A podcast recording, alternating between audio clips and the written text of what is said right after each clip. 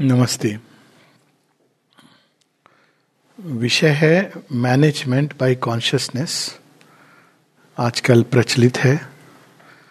बहुत इसकी बात हो रही है। संसार में दो मूलभूत रहस्य हैं। एक है एग्जिस्टेंस दूसरा है कॉन्शियसनेस एग्जिस्टेंस यानी कोई भी चीज़ संसार में एग्जिस्ट करती है तो क्यों करती है?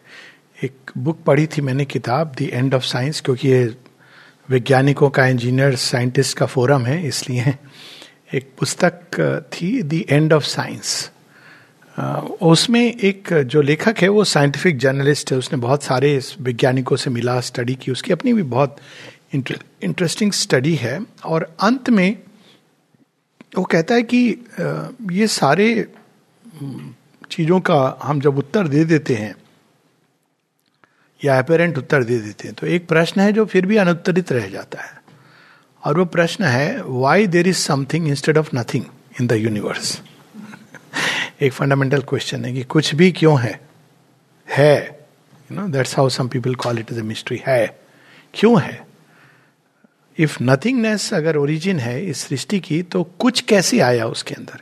कुछ भी, और यहाँ तो हम देखते हैं तो vast infinite extension of space infinite in the sense technically it is keep on expanding तो ये अनंतता में तैरते गगन मंडल में तारे, जैसे किसी ने कहा है ना गगन मंडल में थाल बिराजा हुआ है।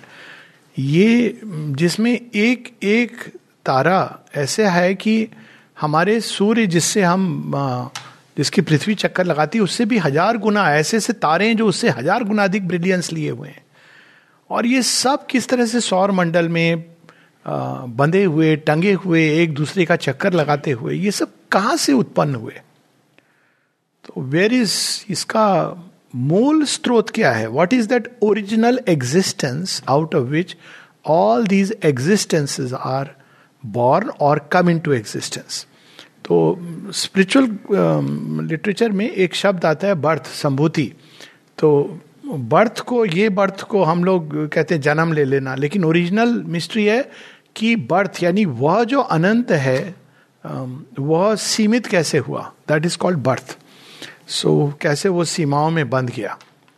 तो ओरिजिनल मिस्ट्री है एग्जिस्टेंस और यदि हम केवल मेटेरियल यूनिवर्स को देखें, बहुत दूर नहीं भी जाएँ तो ये तो हम सब जानते हैं, और इसके आप सब लोग भी अच्छे से जानते हैं कि किस तरह से केवल हम केवल एक अणु के आधार पर इस दुनिया को देखें तो there is a continuous atomic extension in space even जिसको हम अपेरेंट वैक्यूम या वॉइड कहते हैं, वहाँ भी तार हैं जो जोड़ रहे हैं दूर दूर से अणु अणु को इलेक्ट्रॉन इलेक्ट्रॉन को। यानी ये पूरा ऐसा प्रतीत होता है कि इन एग्जिस्टेंसेस को किसी ने वीव किया है, एक ऐसे धागे में पिरोया है, जो एक साथ इतना कॉम्प्लेक्स है ऑर्डर हारमोनी करता है उन उन सब के अंदर, और उन सबको अपनी अपनी गति पर स्थापित करके रखा है। कब से? फ्रॉम टाइम सेम्पिटर्नल मतलब ये आजकल की बात नहीं है, न जाने कब की बात है। और जब हम इसको देखते हैं तो दो भाव हमारे अंदर जगते हैं, जगने चाहिए मनुष्य के अंदर। एक है अति विनम्रता का, क्योंकि हम एक ऐसे रहस्य के सामने खड़े हैं, जिसको देखकर हृदय मन आश्चर्य, महाआश्चर्य से भर जाता है। आश्चर्यवत पश्यति कश्चिदेनम that's how the Gita puts it और दूसरा भाव आता है कि हम जो कुछ भी जानते हैं, ये विनम्रता से उत्पन्न होता है, वास्तव में कुछ भी नहीं है। कितना अधिक है जिस जिस, जो सीमा के परे है, जिस, जिसके प्रति हमारे अंदर अभिप्सा होनी चाहिए। ये जो आइडिया की टेक्स्ट बुक लर्निंग और डिग्री और ये सब, ये कितने छोटे पड़ जाते हैं इसके सामने। तो ये ओरिजिनल मिस्ट्री है एग्जिस्टेंस की, और इस एग्जिस्टेंस को one existence which is like an infinite extension in space endless space termless time, काल की गति कहाँ शुरू हुई थी और कहाँ रुकेगी? ये एक दूसरी में अगर हम देखें तो स्पेस और टाइम के फैब्रिक पे कौन सी ऐसा धागा है जिसने एग्जिस्टेंस को अनेकों अनेकों छोटे छोटे मोतियों की तरह बना के उनको वीव किया है, टाक दिया है, बाँध दिया है? तो वहाँ से दूसरी मिस्ट्री आती है और वह दूसरा रहस्य चेतना का। सो एग्जिस्टेंस अनेकों अनेकों हम उसको वस्तुएँ कह लें, जीव कह लें, अनेकों अनेकों रूप में एग्जिस्टेंस है। सत्ताएँ हैं, सीमित हैं, बड़ी हैं, छोटी हैं, वो एक अलग बात है। जीवंत हैं, मनोवत हैं, केवल प्राणवंत हैं, ऐसी सत्ताएँ हैं जो जड़ की तरह हैं। और इनको उस एक एग्जिस्टेंस से इतने नाना प्रकार के रूप और नाम रूप यदि हम कहना चाहें तो किसने बनाए हैं, किसने दिए हैं? तो ऑफ़ कोर्स एक प्रकार का रहस्यवाद है जहाँ हम इनको ईश्वर, देवता डिवाइन कह लेते हैं।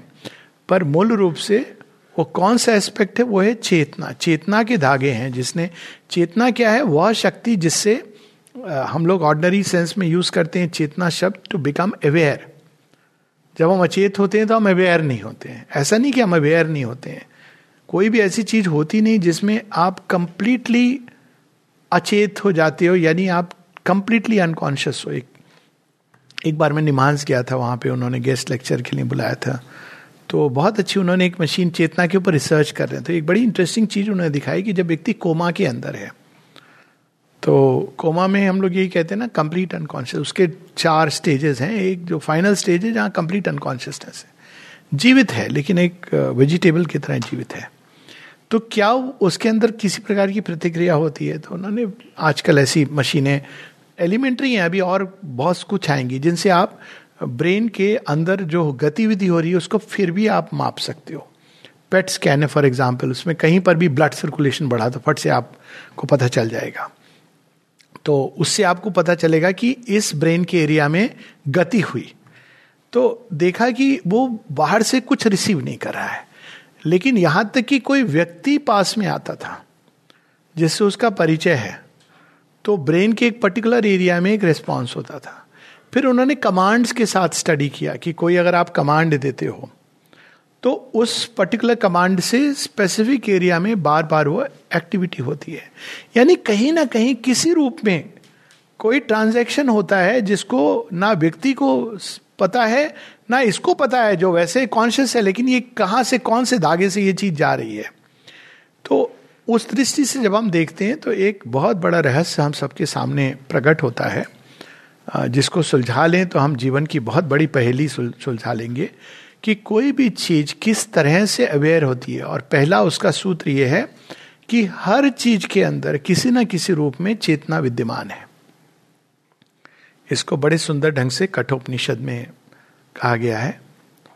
नित्यो नित्यानाम चेतनस चेतना नाम एको बहु नाम यो विदधाति कामान। दूसरी पंक्ति है, तमात्मस्थम ये नुपश्यंति धीरा तेषाम सुखम शाश्वती नेत्रेशम सो डज इट मीन हर वस्तु जो अनित्य है, उसके अंदर कोई चीज़ है जो परमानेंट है, जो जुड़ी हुई है। नित्य उसके अंदर छिपा हुआ है। वो अनित्य से नित्य में ही जाती है और फिर वो नया रूप लेके सामने आती है। It's such a beautiful thing it's like waves rising फिर वो जब वेव्स लैप्स करती तो क्या गायब हो जाती है? नहीं, वो समुद्र के अंदर थोड़ी देर विश्राम करती है। इससे जीवन मृत्यु की पहली ही सुलझ जाती है। फिर वो निकल के उभर के आती है। फिर वो समुद्र में जाती है। सो नित्यो नित्यानाम। हर अनित्य ट्रांजिएंट के पीछे एक परमानेंट है। चेतनश चेतना नाम हर चीज़ जो वो अपेरेंट अनकॉन्शियस इनकॉन्शियंट अचित, इस अचित को बड़े सुंदर ढंग से कहा गया वेदों में, अप्रकृतिम सलिलम, एक ऐसा समुद्र जहाँ पे प्रकृति का कोई स्पंदन नहीं महसूस होता, लेकिन उसके अंदर भी वह विद्यमान है चेतना चेतना नाम। अब यहाँ से ये जो क्वेश्चन था why there is something instead of nothing क्योंकि इस नथिंगनेस में पूर्ण चेतना, जिसको हम कहते हैं ईश्वर डिवाइन वो पूरी तरह उसके अंदर इन्वॉल्व है। गुप्त है, छिपा हुआ है। गोपनीय है, परम गोपनीय है। और उसने सारी सृष्टि के सूत्र को अपने अंदर धारण किया है और इस सूत्र को वैसे बाहर निकालते हैं, जैसा उपनिषदों में कहा as it spider spins out the threads from within it तो इस तरह से सृष्टि के बारे में एग्जिस्टेंस और चेतना। तो चेतना में पहली चीज़ जो है, चेतना का अर्थ कि वह जिसके द्वारा हम सचेतन होते हैं अवेयर होते हैं। In other words it is the knowledge which is within everything एक अणु से लेके स्टार्स तक क्या गति होगी, क्या अब हम लोग इसको ऑर्डर रूल अब चीटी के ऊपर लोगों ने किताबें लिखी हैं जीव जंतुओं के ऊपर लिखते हैं, लेकिन ऋतुओं के ऊपर लिखते हैं, लेकिन इनको स्वयं ज्ञान नहीं है कि हमको क्या करना चाहिए। लेकिन अपने आप एक ऐसी व्यवस्था बनी है ऑफकोर्स इसके में मेटीरियल फोर्सेस इन्वॉल्व है।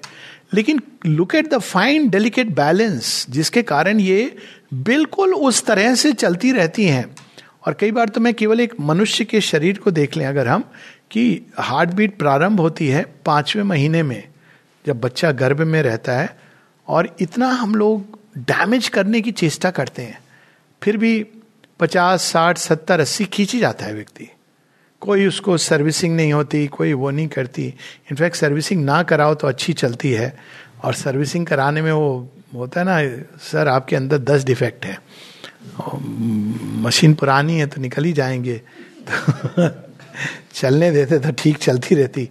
खैर तो हर हर चीज़ के अंदर जो एक एक ज्ञान छिपा हुआ है, एक नॉलेज और उस नॉलेज ने उस नॉलेज के आधार पर ही हर एक चीज़ चलती है। तो उस नॉलेज के ही अनुरूप शक्ति भी छिपी हुई है। वह ज्ञान, वह शक्ति जिसने स्वयं को सीमित किया हुआ है दैट इज़ कॉन्शियसनेस कॉन्शियसनेस के दोनों एस्पेक्ट्स हैं।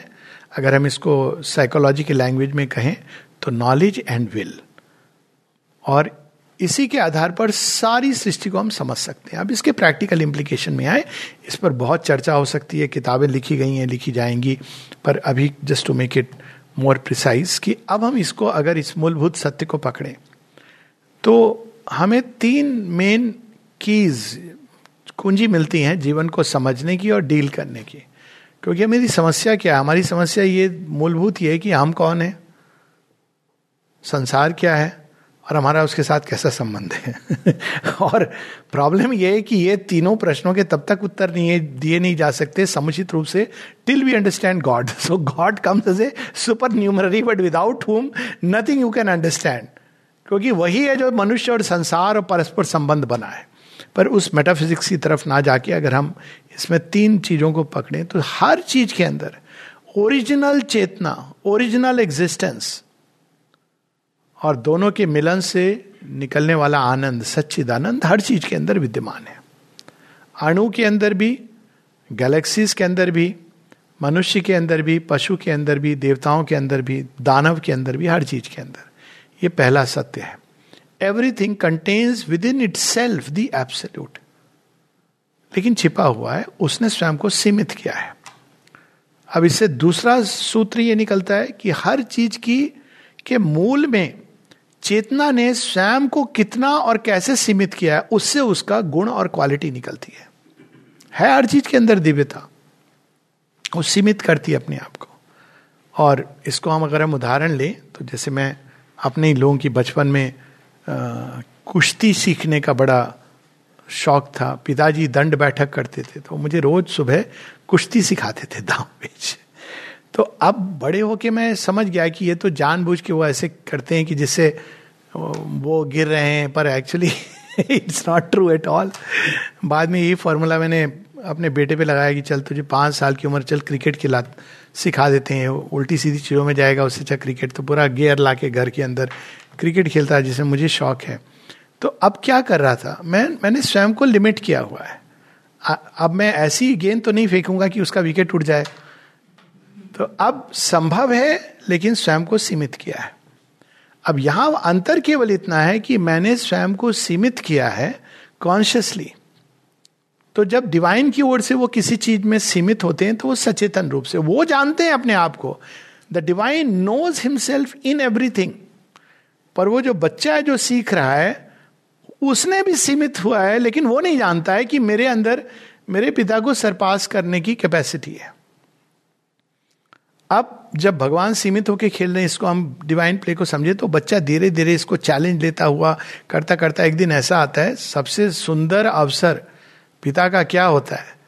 जब बच्चा उनको हरा देता है, तब dad says let's have party today is a good day और ऐसे नहीं कंसीड करते हैं वो हर चीज़ में कि okay let us let us stretch it to the point which is possible तो यही खेल हर चीज़ के अंदर हो रहा है। जीवन में सारी चीज़ें जो हो रही हैं, चेतना सीमित भी है, लेकिन मनुष्यों में एक नई संभावना आ गई है। पशुओं में, पक्षियों में संभव नहीं है, लेकिन मनुष्यों में कि वो सीमित चेतना स्वयं को असीम अनंत से जोड़ सकती है। इसी को योग कहा जाता है कि because though we are limited and finite we can join the infinite and the vast and the endless ये दूसरा सूत्र इसमें से निकलता है। और तीसरा, हमारे जितने संबंध होते हैं, और यहाँ डायरेक्ट मैनेजमेंट बाई कॉन्शियसनेस आता है, ये वास्तव में चेतना और चेतना का ट्रांजेक्शन है। वाणी क्या है? माध्यम है। इंद्रिय क्या है? माध्यम है। मन क्या है? माध्यम है। अंतकरण क्या है? माध्यम है। अब देखिए, कैसे इसको आप थोड़ा सा प्रैक्टिकली इसको समझें कि कैसे हमारी चेतना के द्वारा हमारी अंडरस्टैंडिंग भी लिमिट हो जाती है। जैसी हमारी चेतना है वैसी हमारी लिमिटेशंस अपने आप, क्योंकि चेतना ने लिमिट किया हुआ है। और आपको कोई चीज़ बदलनी है तो कॉन्शियसनेस को बदलना है। पहले तो एक सुंदर माता जी का वाक्य किसी ने पूछा माँ से कि क्या डिफरेंस है ह्यूमन लव में और डिवाइन लव में? माँ ने कहा, जैसी तुम्हारी चेतना होगी, वैसा ही तुम्हारा प्रेम होगा। यदि तुम पशु के, की चेतना है, पशु नहीं हो, पशु की चेतना है तो तुम्हारा प्रेम भी एनिमल लव होगा।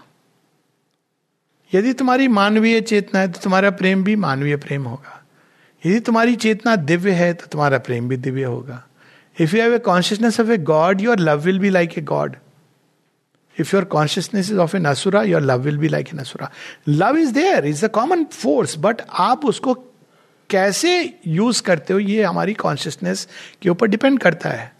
तो पहले हमको इस चीज़ को समझना है कि हमारी कॉन्शियसनेस कितनी लिमिटेड है। और उस लिमिटेशन में जब हम रह के चीज़ों के साथ डील करते हैं तो constant friction misunderstanding is a way of life एक उदाहरण ले लें। दो लोग हैं, एक ही, लोग अक्सर कहते हैं ना, भाषा के नाम पर विवाद, भाषा के नाम पर विवाद नहीं होता है। सारे विवाद अहंकार के नाम पर होते हैं। एक इनफैक्ट फ्रेंकली स्पीकिंग अगर दो लोगों को एक दूसरे की भाषा नहीं समझ आती ना, वो सुखी रहेंगे। एक फ़िल्म आई थी मूक पिक्चर पुष्पक. पुराने समय में तो आती ही थी, पुष्पक हाँ उस। लेकिन आप तो लोगों को सेम भाषा वाले लोगों को कमरे में बंद कर दीजिए। 24 घंटे बाद देखिए कि आप बाहर निकलना चाहो, कब से प्रतीक्षा कर रहा हूँ, बाहर द्वार खुले। क्यों? क्योंकि आप भाषा कोई भी हो रिसीव कौन कर रही है? रिसिपियंट कॉन्शियसनेस रिसीव कर रही है। अच्छी से अच्छी बात बोल रहे हैं। आपने कहा तुम कितने अच्छे हो? ज़रूर इसका कोई मोटिव होगा अल्टीरियर मोटिव होगा। कुछ तो सो क्यों? क्योंकि आपकी कॉन्शियसनेस वैसी है। आप जैसा संसार के साथ करोगे अल्टीरियर मोटिव से आप यही, उतनी आपकी सोच की सीमा है, जो आप इम्पोज कर रहे हो। इसको साइकोलॉजी में कहते हैं प्रोजेक्शन कि आपकी जो सीमा है सोच की, भावनाओं की, उसी को आप संसार के ऊपर डाल रहे हो। और इसी कारण अब चूँकि हम इसकी बात कर रहे हैं, लोग नहीं समझ पाते हैं कि भगवान कुछ करते हैं तो क्यों करते हैं?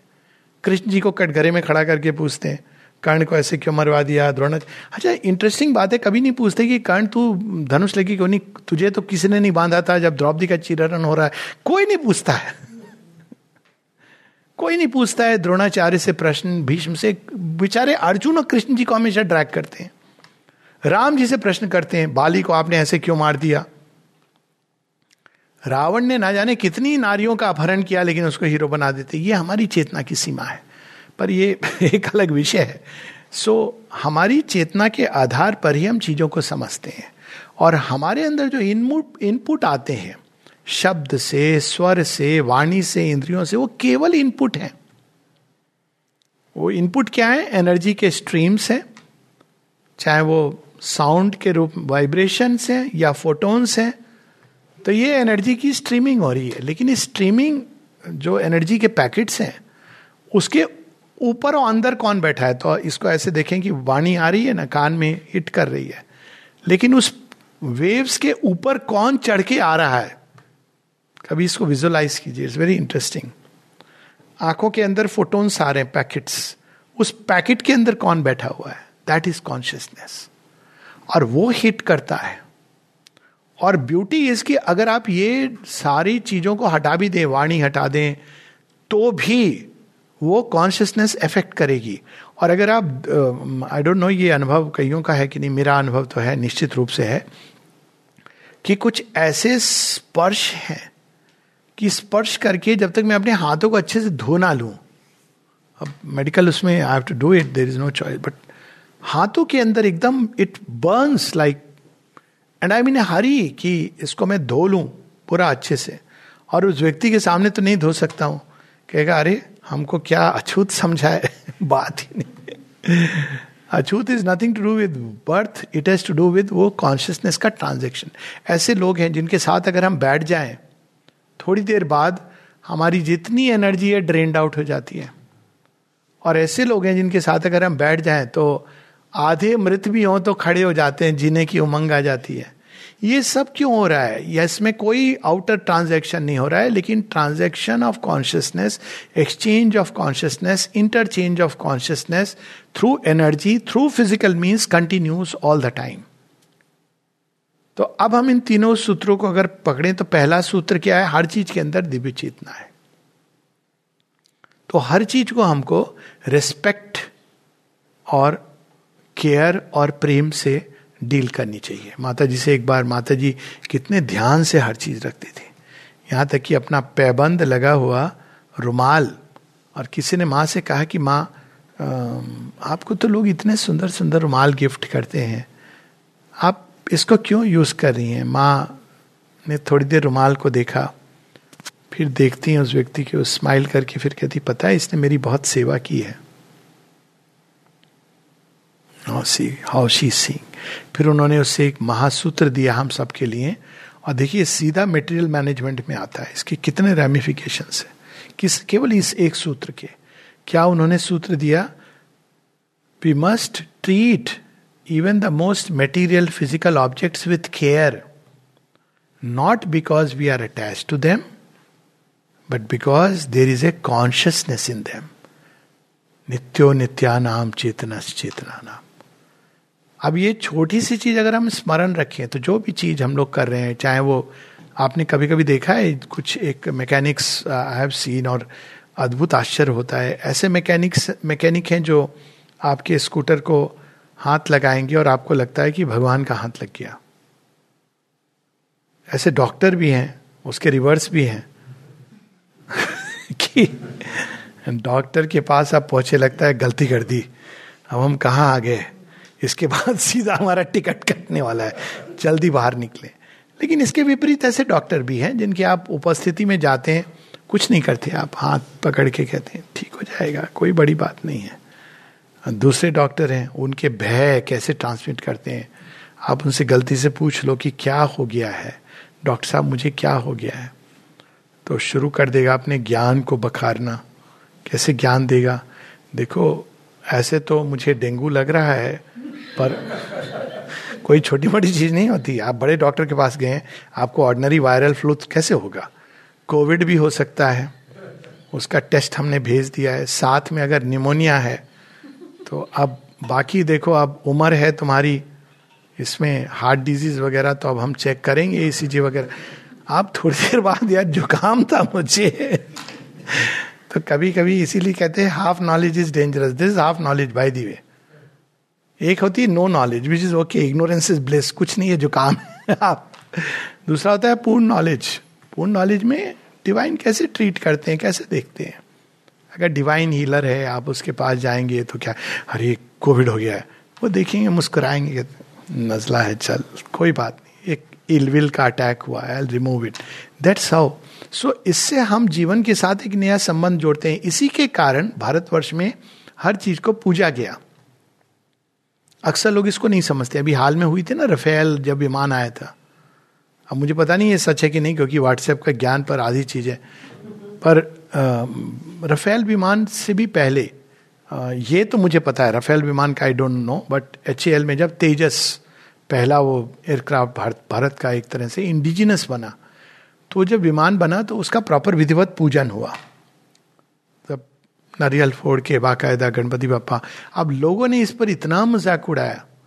अब वो और बात है कि जब पोप ने आकर के वहाँ पर आपके जहाज़ को इनोग्रेट किया तो अलग बात है, लेकिन that's not the issue the issue here is कि जब आप कोई चीज़ प्रारंभ कर रहे हो तो आप गॉड्स को इन्वोक कर रहे हो। गॉड्स कौन है? They are powers and aspects of the divine तो अब दे आर कॉस्मिक मैनेजर्स तो जैसे हमारे फ़िज़िकल लेवल पे मैनेजर्स हैं, जिसने कहा प्रोडक्शन हो गया, अब ये चीज़ आ गई, वैसे ही देर आर कॉस्मिक मैनेजर जो चीज़ों को, इस संसार को, की व्यवस्था को कायम रखते हैं।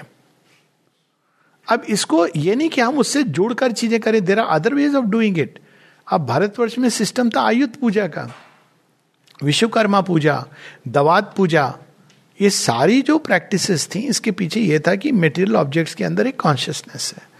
आप उसको सदैव इन्वोक करते रहिए, वो ज़्यादा दिन चलेंगी, आपको ज़्यादा क्यों? क्योंकि उनके पीछे जो फोर्सेस हैं cosmic forces they will take care of many things including wear and tear और ये मैंने कई चीज़ों के साथ देखा है स्कूटर के साथ देखा है, आपके इवन लोग जॉइंट्स रिप्लेस करते हैं।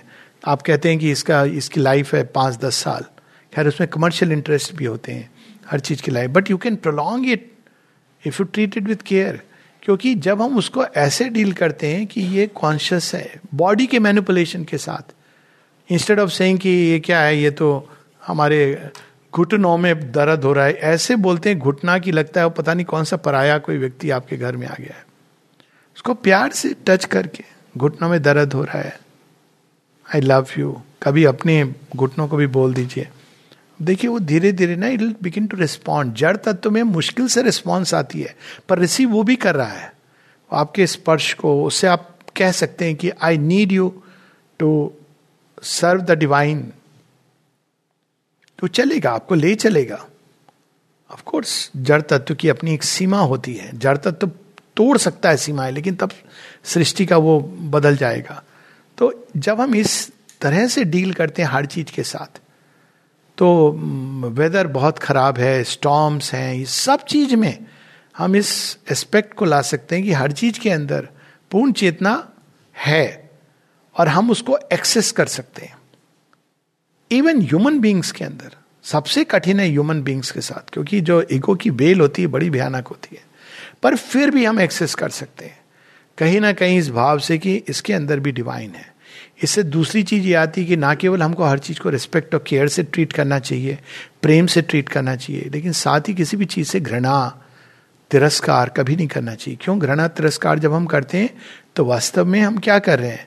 हम उसका तिरस्कार कर रहे हैं जिसकी कृति है। अपूर्ण कृति है। ओके समझ आ रहा है। And you can sometimes have a little fun खासकर जब एरोगेंस आपको दिखाई दे। लेकिन तिरस्कार करना होता है कंडेम कर देना। हर चीज़ के अंदर आशा है क्यों? उसके अंदर दिव्य चेतना। इस हिसाब पे अगर कोई मैनेजर अपने स्टाफ के साथ बर्ताव करे। ये हम लोगों के यहाँ इनबिल्ट था। इसको हम भूल गए हैं। और अब ये क्या हो गया? है बड़ा मैकेनिकल रिलेशन क्या हो गया है? आपका स्टाफ का। It is based on money वहाँ से प्रारंभ हुआ कैपिटलिज्म और कम्युनिज्म का डिवाइड। दोनों ही आपने एक रॉन्ग बेसिस पर है। बात ये नहीं कि आप उसको कितने पैसे दे रहे हो, बराबर दे रहे हो, नहीं दे रहे हो, वो एक बात की बात है।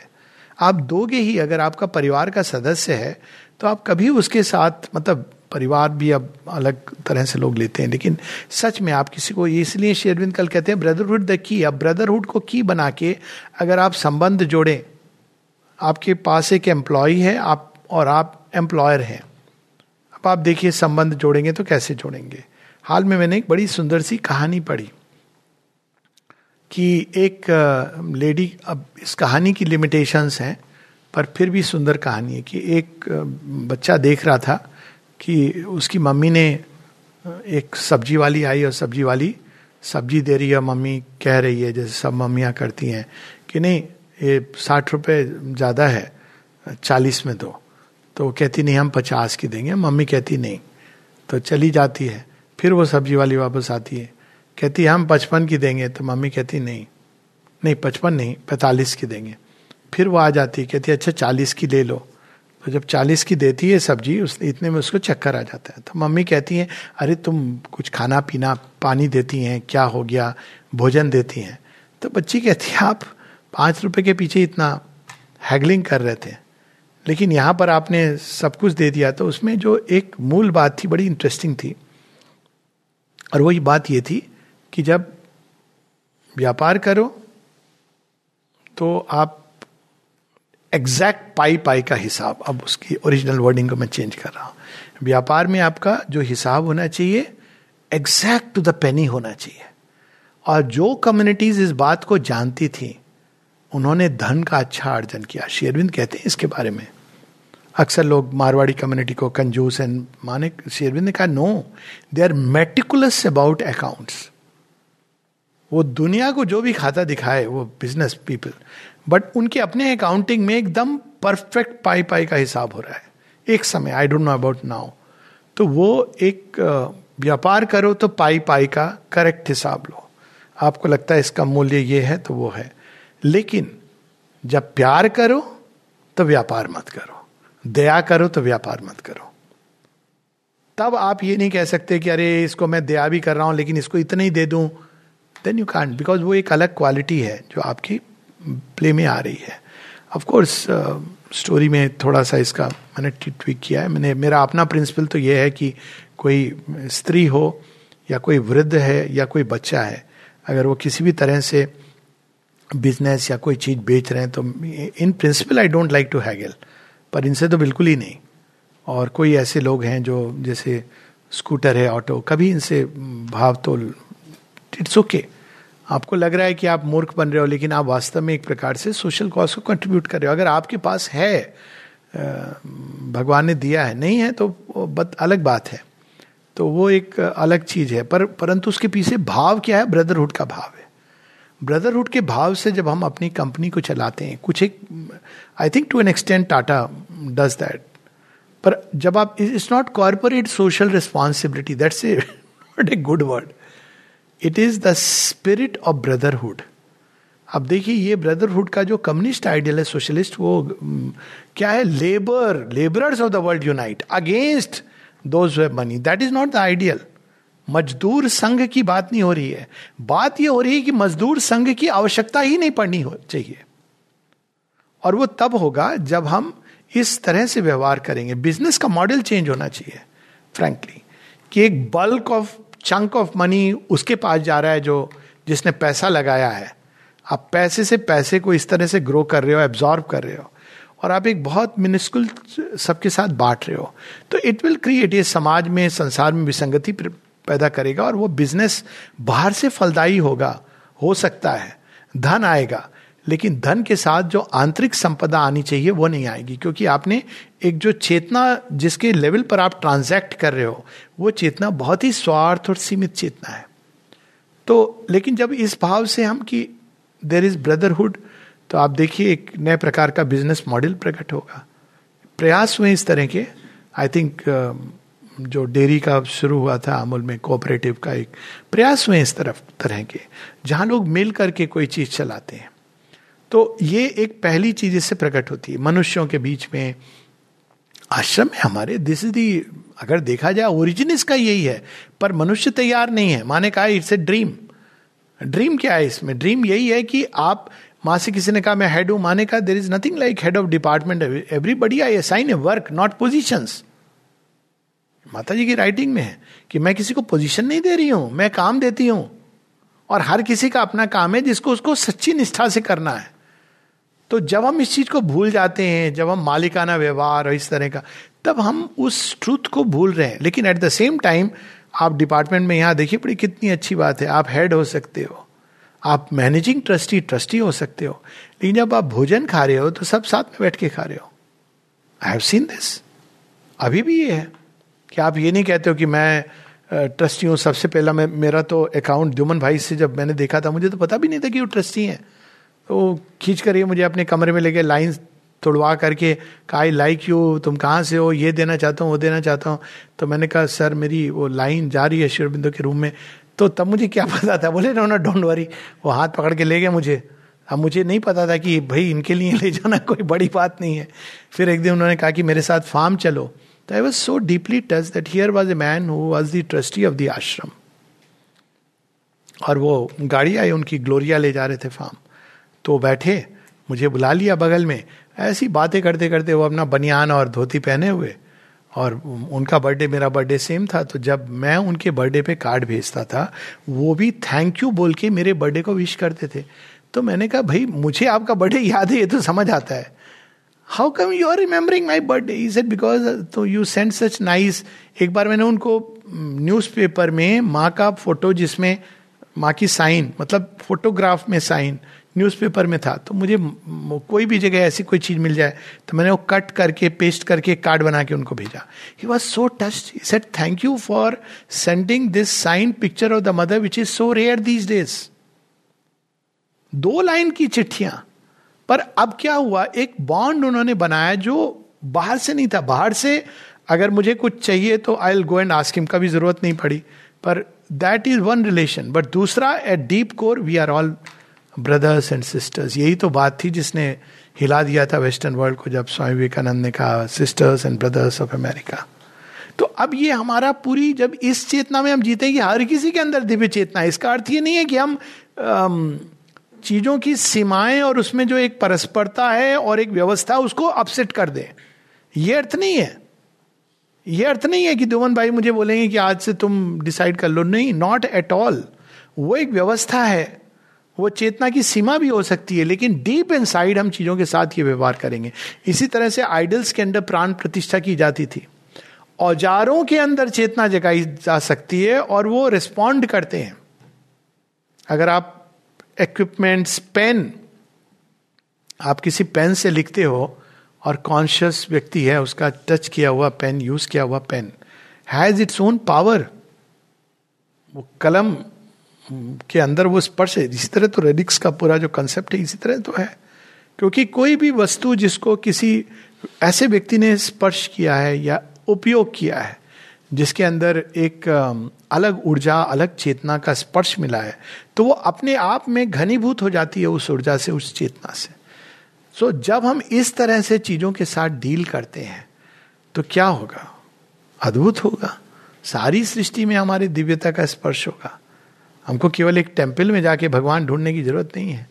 अगल बगल चारों तरफ़ हर चीज़ के अंदर भगवान है। तो ये पहला नियम है। दूसरा हर चीज़ एक उसी कॉन्शियसनेस ने जो अनंत है, हर चीज़ को सीमाबद्ध किया है। द पावर दैट डज सीमाबद्ध इज़ कॉल्ड माया। और इस पावर को तोड़ करके आपको असीम में नहीं जाना, उसको धीरे धीरे विस्तार की तरफ़ ले जाना। अब यहाँ से दूसरा सूत्र निकलता है, खासकर मैन मैनेजमेंट और श्री कृष्ण इसको हिंट करते हैं गीता में। ना बुद्धि वेदम। तो कहते हैं the knowers of Brahman do not create confusion in the mind of those do not know तो कैसे करना है? कोई आ गया तो आप बोला, अरे, तुम भी ब्रह्म हो, मैं भी ब्रह्म हूँ. It is not like that वो धीरे धीरे चेतना के दायरे this is called near to the far अब गीता में इसकी अद्भुत उदाहरण है। लोग कहते हैं, ये principle of teaching all knowledge is within near to the far तो उसका परफेक्ट एग्ज़ाम्पल है गीता। श्री कृष्ण कैसे प्रारंभ करते हैं? तो क्षत्रिय है तो युद्ध नहीं लड़ेगा, कायर जैसा। लोग तेरे बारे में क्या कहेंगे? तूने सोचा है? अपकीर्ति होगी। इट इज़ नियर अर्जुन को ये बात समझ आ जाएगी, क्योंकि वो क्षत्रिय है। कायर शब्द नहीं सुन सकता वो अपने बारे में। लेकिन अगर वो सीधा उनको कहते, देख अर्जुन, मैं कौन हूँ? देख मेरे विश्व रूप को, विराट रूप को, और मैंने निर्णय लिया है। तो मुझे समर्पित करके काम कर। अब अर्जुन उठा लेता तीर धनुष, लेकिन दिमाग में उसके सारे प्रश्न चलते रहते तो वो धीरे धीरे स्टार्ट करते हैं।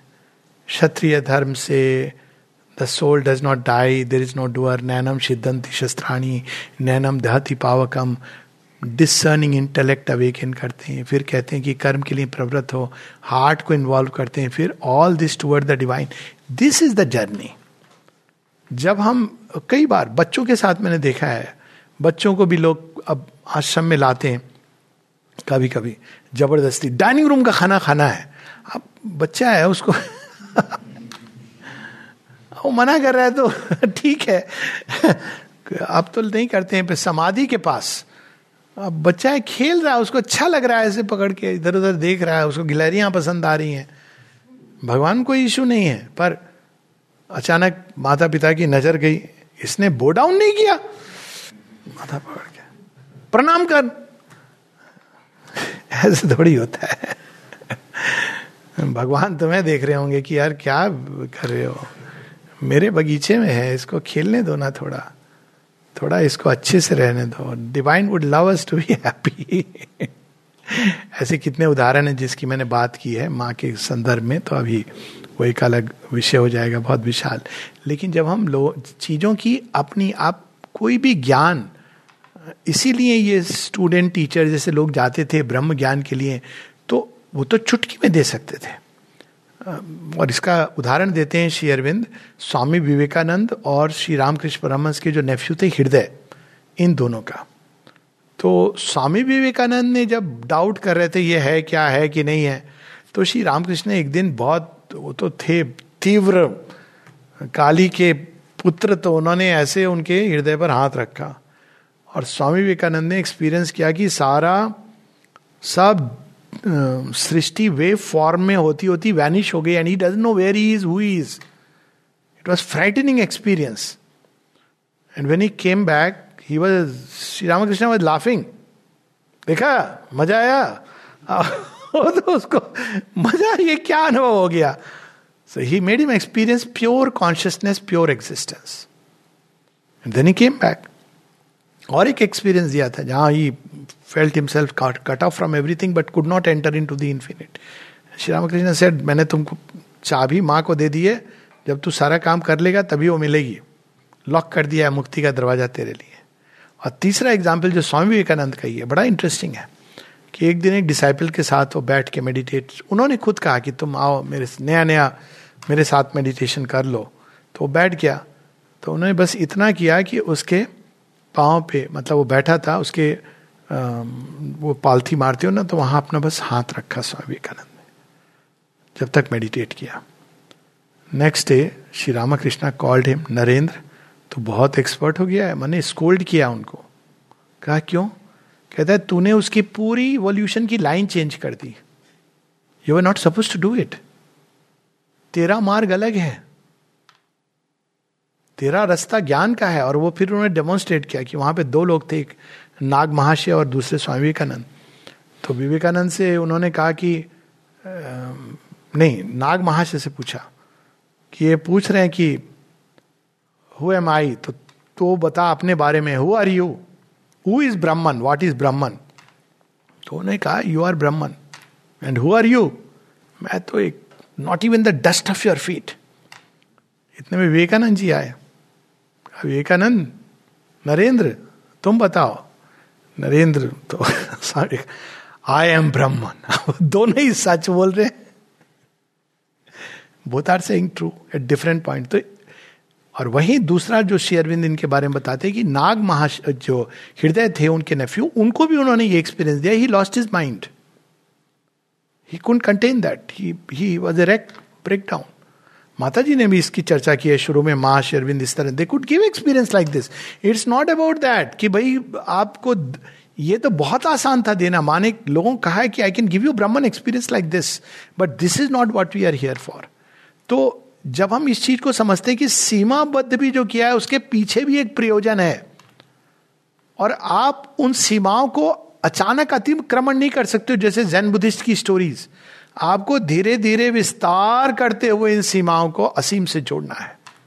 That is the path shown in the Isha Upanishad तो ये दूसरी चीज़ इससे प्रकट होती है, क्योंकि हर चीज़ के अंदर उसका लॉ ऑफ़ वर्किंग है, इसको रितचित कहा गया। तो रितचित अगर आप नहीं जानते हैं तो वही हुआ कि अर्जुन ने कहा, मैं संन्यास ले लूँगा, क्योंकि गांधी जी ने नॉन वायलेंस के बारे में बोला है। तो श्री कृष्ण ने कहा, बोला होगा, लेकिन तू क्षत्रिय है, तेरा धर्म वो नहीं है जो तेरा धर्म है, युद्ध कर, युद्ध में जीत। तो यदि जीत गया तो राज्य भोगेगा। डिवाइन को उनको ला भी नहीं रहे उस समय। और हार गया तो you will die nobly in any case you will set an example for others तो ये दूसरा उससे ट्रुथ निकलता है। और तीसरा कि जितने भी हमारे संबंध जुड़ते हैं हर चीज़ के साथ, हमको ध्यान किस चीज़ पर देना है, हमारी कॉन्शियसनेस क्या है? लोग किस पर बाहर? अच्छे लग रहे हैं हम? प्रेजेंटेबल हैं? शीशे में कर लिया आपने, सारे श्रृंगार, पिटार, जो भी करना है कर लिया। स्मार्टेस्ट सूट पहन लिए, आप उतर के जा रहे हैं। लेकिन कॉन्शियसनेस तो अब आप एक डॉग को, आप एक अच्छा सा कोट पहना दो एयर कंडीशन कार में बिठा दो। वो जैसी उतरेगा, वो खाना क्या ढूंढेगा? वो ये नहीं ढूंढेगा कि भाई फाइव स्टार होटल में आज कौन सा खाना बना है। वो तो वही ढूंढेगा जो उसको प्रिय है। तो उसको आप ट्रेन भी कर दो। पर तो ये हम लोग क्या करते हैं? चीज़ों को बाहर से मैनिपुलेट करते हैं। मैनिपुलेट तो वैसे ही रॉन्ग वर्ड है स्वार्थ परक है। किंतु चीज़ों के सूत्र अंदर होते हैं। जब हम किसी से संबंध जोड़ते हैं तो हमको ये क्लियर होना चाहिए कि हमारे अंदर क्या चल रहा है? और माता जी कहती world is like a mirror और यहाँ तक उन्होंने कहा, जब किसी के अंदर कोई समस्या होती है तो मैं अपने अंदर देखती हूँ। मेरे अंदर वो कौन सा एलिमेंट है जिसको मैं सही करूँ? ये पूरा संसार हमारे ही अंदर की चेतना को किसी न किसी रूप में रिफ्लेक्ट करता है। जो डिवाइन को पा लेते हैं, उनको डिवाइन दिखाई देता है। और जो केवल शरीर को ही देहात्म बोध उनको शरीर ही दिखाई देता है। यही तो स्टोरी है ना अष्टावक्र की, कि वो जाते हैं सभा में राजा जनक की Janak is a lineage it's not लोग कहते हैं, अष्टावक्र भी आ गए, यज्ञवल्क भी आ गए, सारे आते रहते हैं। Janak is a lineage of jivan mukta rishis. तो वो जाते हैं, वहाँ पे अष्टावक्र बस बेंट एट एट प्लेसेस हम सब मतलब इसीलिए अष्टावक्र। आठ जगहों से टेढ़े मेढ़े बॉडी था उनका। तो वो जाते हैं वहाँ पे तो वहाँ पे ब्रह्म ज्ञान के लिए लोगों को बुलाया गया है। सभाएँ होती थी उस समय। तो जब सारे आए अष्टावक्र जैसे ही आते हैं तो लोग देख के हंसने लगते हैं। तो जब हंसने लगते हैं तो अष्टावक्र कहते हैं कि, राजन, मुझे नहीं पता था कि आपने चमड़ा सीने वालों की सभा बुलाई है। कहते हाँ क्या कह रहे हो? कहते हैं, जो चर्म को ही देखे, वो कौन होता है? ये तो अधिकारी भी नहीं है ब्रह्म ज्ञान पे, इनसे मैं क्या डिस्कस करूँ? तो जब हम चीज़ों के हमारे अंदर अगर जो व्यक्ति देह आत्मबोध से जीता है, वो केवल बाहर से चीज़ों को देखता है, बाहर से संबंध जोड़ता है। और जो अंदर में अवेकेंड होता है, वो अंदर से चीज़ों को देखता है, उनकी इनर वैल्यू को देखता है और उससे संबंध जोड़ता है। लास्ट में इस इनर वैल्यू के दो उदाहरण देन वी विल स्टॉप एक व्यक्ति पूछता है कि आपने हमको ये मंत्र दिया, इसकी क्या वैल्यू है तो उनको एक पत्थर देते हैं और कहते हैं कि तू जाके जरा पूछ के आ कि इसकी क्या वैल्यू है। तो वो जाता है जाता है तो उसको क्या पता क्या है तो बोला, बेचना नहीं, खाली पूछ के आना। तो चला जाता है बाज़ार में बाज़ार में पूछता है कि इसकी क्या वैल्यू है, चमकने वाला पत्थर है, चमक रहा है। तो वो कहता है, भाई, इसको मैं दस रुपये में ले लूँगा अच्छा है। लोग मेरे ग्राहक अट्रैक्ट होके आएँगे और इसका मैं वज़न ले लूँगा कि ये आधा किलो है कितना तो उस पर बेचूँगा चीज़ों को। फिर वो और कहीं जाता है तो दूसरा व्यक्ति कहता है कि ये मेरे ऑफ़िस में टेबल पे काम रखने के काम आएगा। लास्ट में वो एक जौहरी के पास जाता है, कहता है, कहाँ से मिला? I will give you lakhs of rupees for this क्योंकि इट इज़ ए हीरा ये एक्चुअली वैसे ये स्टोरी हो चुकी है कि किसी के टेबल पे एक हीरा पड़ा हुआ था ये सुनी हुई है। तो चीज़ की जो इंट्रेंसिक वैल्यू है, उसका पार्क ही वो ज़रूरी है। तो इससे ये निकलता है कि यदि आपको कोई वैल्यू नहीं कर पा रहा है जीवन में तो ये उसकी सीमा है, आपकी सीमा नहीं है। So it is not your limitation हम सबके अंदर हीरा छिपा हुआ है। So this is one part of it दूसरी है कि एक राजा एक व्यक्ति से पूछता है कि, एक मिनिस्टर उसका कहता है, मुझे तीन महीने का की छुट्टी चाहिए। तो राजा ने कहा, क्यों? कहता है, मुझे पर्टिकुलर मंत्र है, उसको सीखना है। तो राजा पूछते हैं कि, कौन सा मंत्र सीखना है तुझे? तो बताता है, फला फला मंत्र। मैं ये सीख करके आऊँगा। बता इसमें क्या बात है? इसके लिए तुझे तीन महीने क्यों चाहिए? मुझे भी आता है। मैं कह देता हूँ ये मंत्र। तो ऐसी क्या बात है कि जो तू वहाँ जाके सीखेगा? तो मंत्री ने ये बात को समझाने के लिए एक तरीका अपनाया। अचानक मंत्री मुड़ा और जो सारे वहाँ पे लोग थे, सैनिक, उनकी तरफ़ मुख करके बोला, राजा को पकड़ करके बाँध दो। सारे लोग चौक, बहुत चक्की, इसको क्या हो गया? ये पागल हो गया है। अब राजा को क्रोध आया। राजा ने सैनिकों को देखकर कहा, मंत्री को पकड़ के बाँध दो, सब चले गया उसको पकड़ के बाँध दिया। तो मंत्री ने कहा, देखो राजन, मैंने भी यही कहा था, जो आपने कहा। मेरी बात पे लोग हंसे, लेकिन आपकी बात को नहीं सुना। This is called the power of the mantra क्योंकि वो चीज़ आपके अंदर, वो सिद्ध है, प्रमाणिक है, और आप जब वो कहते हो, उसकी शक्ति अलग होती है। और जब मैं कहता हूँ उसी चीज़ को तो कोई वैल्यू नहीं होती है। तो चीज़ों की जो रियल वैल्यू है, वो उस कॉन्शियसनेस से आती है। तो इसका एक बड़ा प्रैक्टिकल चीज़ जिससे मैं रुकूं। बहुत ये तो एक चीज़ है जो मैंने देखी है और बहुत सबसे बेढंगी चीज़ लगती है। शादी ब्याह में लोग जाते हैं। गिफ्ट के साइज़ से जज होता है। या लिफाफे के अंदर कितने रुपए रखे हैं। कोई जा करके केवल फूल दे दे। एक ही मैरिज में मैंने देखा है, जहाँ केवल फूल दिए जा रहे थे।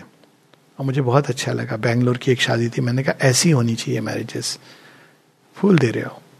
तो अब भिखमगी हो क्या कि कोई पैसे दे रहा है और ये दे रहा है? मतलब अजीब लगता है। एनीवेज तो बात ही नहीं कि आप पैसे दे रहे हो कि नहीं दे रहे हो या गिफ्ट दे रहे हो कि नहीं दे रहे हो, पर मेन चीज़ होती है कि आप किस भावना से दे रहे हो। तो मोस्ट इंपॉर्टेंट है कि कॉन्शियसनेस का ट्रांजैक्शन क्या चल रहा है। अगर कॉन्शियसनेस आपकी सही है तो चीज़ें सही है। और कॉन्शियसनेस एक बार एक गलत रूप में जाती है तो उसके बाद ऐसे ऐसे जाल चेतना के ही बुने हुए तो there is a high higher net of consciousness and there is a net of dark forces which is also consciousness नहीं, स्वयं को सीमित करते करते। वहाँ पहुँच गई जहाँ there is a dark net वो इवोल्यूशन की सीढ़ी है we will not talk about that पर अगर एक बार उसमें आदमी उलझता है तो बुरी तरह उलझ जाता है। तो प्रयास यही करना चाहिए इन चीज़ों को स्मरण करके। हर वस्तु के अंदर, हर व्यक्ति के अंदर, हर पशु, पक्षी, नदी, नाले सब के अंदर दिव्य चेतना है। ये तभी तो जो इन, इसको जानते थे, कैसे वेदर के साथ रैपो करते थे, हर चीज़ के साथ रैपो जोड़ते थे ऑन दिस बेसिस दूसरा, व्यक्ति चाहे या ना चाहे, जाने अनजाने, अपनी ही चेतना के सीमे में बद्ध है। तो किसी के साथ घृणा, द्वेष, उसकी सीमा है। अब आप उस सीमा को नहीं तोड़ सकते हैं। वो विस्तार होगा धीरे धीरे ओवर लाइफ्स और तीसरा, संसार के साथ जो संबंध हम जोड़ते हैं, इसके दो आधार हो सकते हैं। एक है बहुत सीमित चेतना, उसको कहते हैं अहंकार। आत्म केंद्रित चेतना आत्म नहीं स्व केंद्रित चेतना, स्वार्थ केंद्रित चेतना। ये संबंध चलते नहीं हैं। और लेन देन का व्यापार होता है इसमें। They do not give lasting peace और हैप्पीनेस और दूसरे होते हैं डिवाइन कॉन्शियसनेस से संबंध जोड़ना। तो यह है ना कि एको वशी सर्वभूतांतरात्मा तो ये जो हम लोग पढ़, नित्यो नित्या नाम चेतन चेतना एको बहु नाम यो विदधाति कामान। तमात्मस्थम ये नु पश्यंति धीरा। स्तेषाम शांतिम शाश्वती नित्रेशम लेकिन अब कहेंगे, भाई, ये तो आपने बड़ी अजीब बात कह दी, एक कह दिया, एक और स्वार्थ, दूसरी और डिवाइन बीच का कोई चीज़ है? तो बीच की जो कड़ी है, उसको कहते हैं प्रेम। तो प्रेम वो पावर है जिससे हर चीज़ का द्वार खुलता है। तो स्वार्थ की जगह, घृणा की जगह, हमको सारी सृष्टि के साथ प्रेम का संबंध जोड़ना चाहिए। गीता का कर्मयोग भी वहीं पर आता है अंत में। प्रेम किस लिए? प्रेम को भी करप्ट कर दिया है स्वार्थ के लिए। इसलिए कि प्रेम ही वो मूल पावर है जो हर चीज़ के अंदर उसको ऊपर उठाने के लिए कार्यरत है। तो let us close with this thought कि मैनेजमेंट बाय कॉन्शियसनेस को अगर हम रिप्लेस करें consciousness is knowledge and power तो let us use an intermediary term management by love love के पास सब चीज़ की चाबी है। नमस्ते